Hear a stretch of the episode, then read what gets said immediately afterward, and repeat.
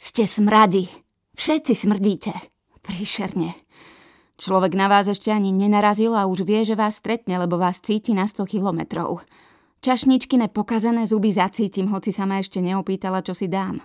Strašný svet. Ďalší skvelý námed na sci-fi. Ako sa skoro mama zbláznila so smradou vo svete. Ako okolo nej prestali chodiť ľudia a vystriedali ich smrady, pachy a zápachy. Neexistuje nič, čo by voňalo. Bol by to príbeh o tom, ako jej preplo, ako sa zamykala do izby, len aby sa vyhla kontaktu s čímkoľvek, no každá jedna izba ju mučila vlastnými špecifickými smradmi. Všetko na tomto svete je jeden veľký smrad s mnohými otieňmi. Suskindov román Parfum nadobúda modernú podobu. Nie, neexistuje voňavý človek, neexistuje voňavá vec – Neexistuje normálny život. Smrdí perina, vankúš, cikanica, voda. Voda smrdí tak, že sa jej nemôžete napiť. To je podľa mňa tehotenský vrchol. Nie, že by vám bolo zle z jej pitia. Ani sa k tomu nedostanete, lebo voda skrátka smrdí tak, že si ju ani nepriložíte k ústam. Najhoršie je, že sa ňou musíte umývať, vyplachovať si ňou ústa. Voda je teror. Voda je na tyčku. Smrdí aj mydlo, všetky mydlá na svete. O šampóne a kondicionéry ani nehovorím. Umývate si vlasy a plačete. Hoci ste mali už týždeň mastnú hlavu a nosili čiapku, ktorá takisto smrdela, ale menej ako kombinácia voda, šampón, kondicionér. A samozrejme, učerák. A ten páchne. Smrdia raňajky, obed, večera, aj medzijedlá. Všetko vám smrdí, ale vy musíte pravidelne jesť, inak vám je ešte horšie. Takže so slzami v očiach prehltate smradľavý šalát, smradľavý rezeň. Všade prizvukujú, dodržujte pitný režim.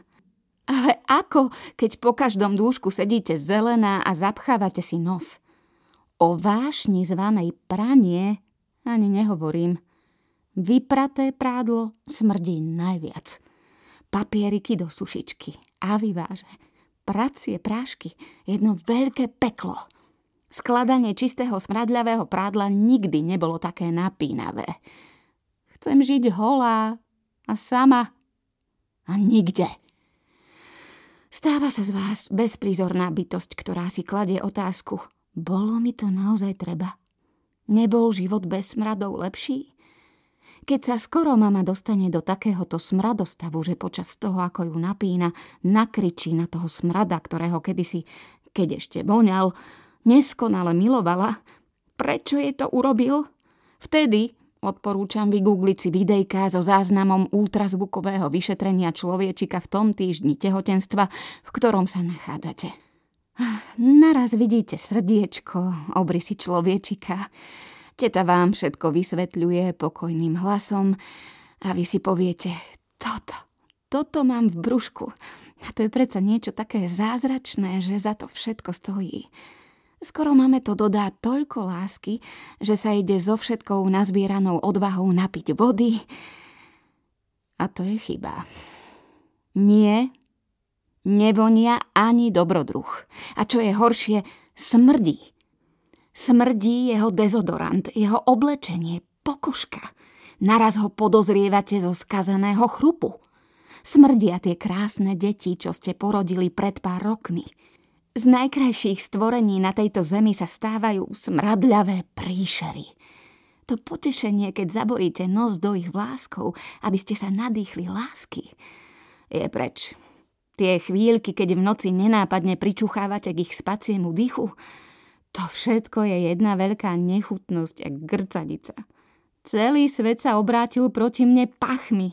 Už nemôžem nikoho poboskať, k ničomu sa pritúliť, nikoho objať, lebo všetko je to také čuchové peklo, že sa mi chce škriabať steny a kričať. Najradšej by som sa odsťahovala do jaskyne. Vlastne aj tam by smrdel netopier, zem, kameň. Nie je východiska. Som sama na tomto svete. A ani to nie je Boh vie čo, lebo ja, ja smrdím najviac.